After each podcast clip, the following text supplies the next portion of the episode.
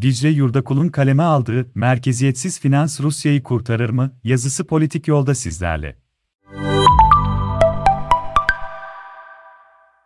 Rusya'nın Ukrayna'ya düzenlediği saldırıların tahmin edilemeyecek boyutlara ulaşmasının ardından, uygulanan yaptırımlar da beklentilerin ötesine geçmeye başladı. Geçtiğimiz hafta içinde hükümetler tarafından ardı ardına açıklanan yaptırım kararları ve yalnızca bazı bankaları kapsamasına karşın, çok önemli bir adım olan SWIFT yasağının ardından, pek çok teknoloji şirketi de Rusya ile ticari ilişkilerini dondurma kararı aldı. Bu hafta içinde ilk açıklama Apple'dan geldi. Şirket salı günü itibariyle ürünlerinin Rusya pazarındaki satışlarını durdurduğunu açıkladı. Ayrıca Rus devleti destekli medya kuruluşları olan Sputnik News ve RT News uygulamaları, Rusya dışında tüm dünyada App Store'dan kaldırıldı. Bu kararı takiben Google'da bu uygulamaları tüm Avrupa genelinde Play Store'dan kaldırdığını açıkladı. Öte yandan Doğu bloğundaki teknoloji şirketlerinden ise hiçbir haber çıkmıyor. Çin, Rusya'nın saldırılarını işgal olarak adlandırmayı reddederken, Çin menşeli teknoloji devleri Huawei, Xiaomi ve Alibaba gibi şirketler açıklama yapmadıkları gibi, kendilerine yöneltilen sorular karşısında da sessizliklerini korudular. Batılı teknoloji şirketleri de bir yandan ağır yaptırımlar açıklarken,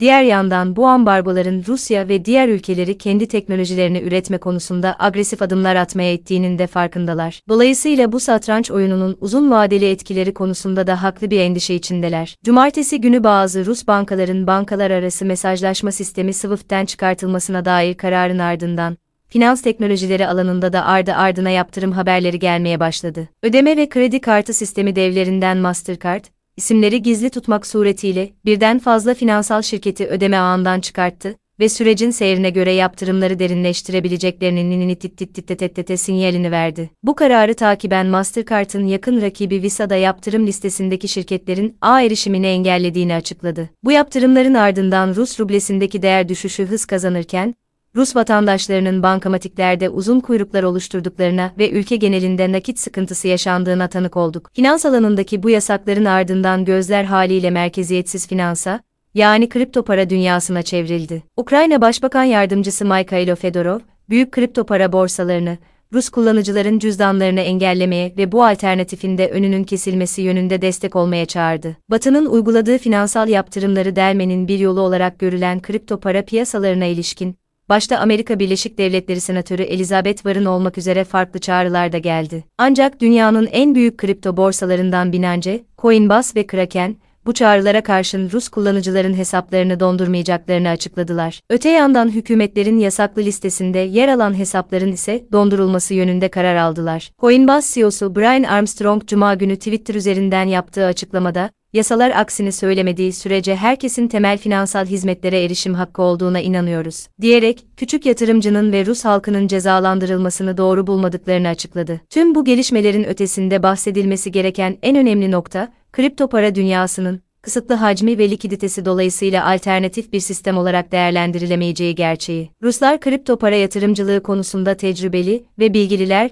ve genel kabul açısından dünyada 18. sırada yer alıyorlar. Her ne kadar Rusya Merkez Bankası cephesinden kafa karıştırıcı açıklamalar gelse de, Rusya Çin'in aksine kripto para ticareti ve madenciliğini yasaklamayacağını açıklamış. Putin, bu teknolojiye ev sahipliği yapmaya devam etmek istediklerini ve regüle etme yoluna gideceklerini ifade etmişti. Bilindiği üzere blok zincir sistemlerinin ana amacı da hiçbir otoritenin sistem üzerinde kendi iradesi doğrultusunda karar verme yetkisi olmamasını sağlamak. Bu açıdan bakıldığında kripto borsaları tarafından alınan kararın sistemin felsefesiyle uyumlu olduğunu söyleyebiliriz. Öte yandan, cüzdanların dondurulmasının reddi, bazı oligarkların servetlerini kripto paralara park etmesine neden olsa da, kripto sistemi ekonominin geneli açısından bir çözüm alternatifi olamaz. Zira kripto sistemi, alternatif bir finans sistemi olmasına karşın, tüm transfer işlemlerini yönetmek üzere kurgulanmış bir sistem değildir. Bunun en önemli sebebi ise kripto sisteminin böyle bir hacmi destekleyebilecek küresel likiditeye sahip olmaması. Rusya'nın her gün yaklaşık olarak 50 milyar dolar tutarında döviz işlemi gerçekleştirdiği tahmin ediliyor. Bu rakam, piyasanın en yüksek işlem hacmine sahip olduğu durumlarda dahi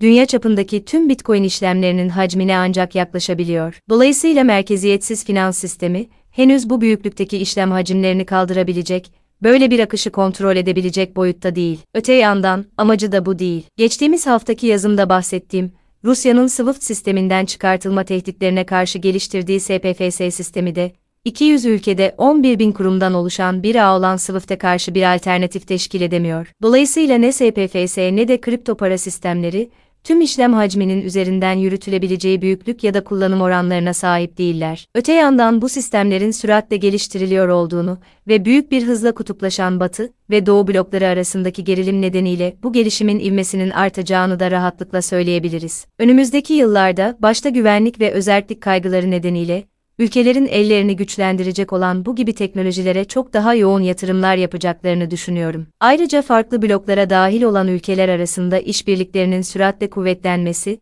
ve dünyanın teknolojik açıdan da iki kutuplu alternatiflere bölünmesi son derece olası.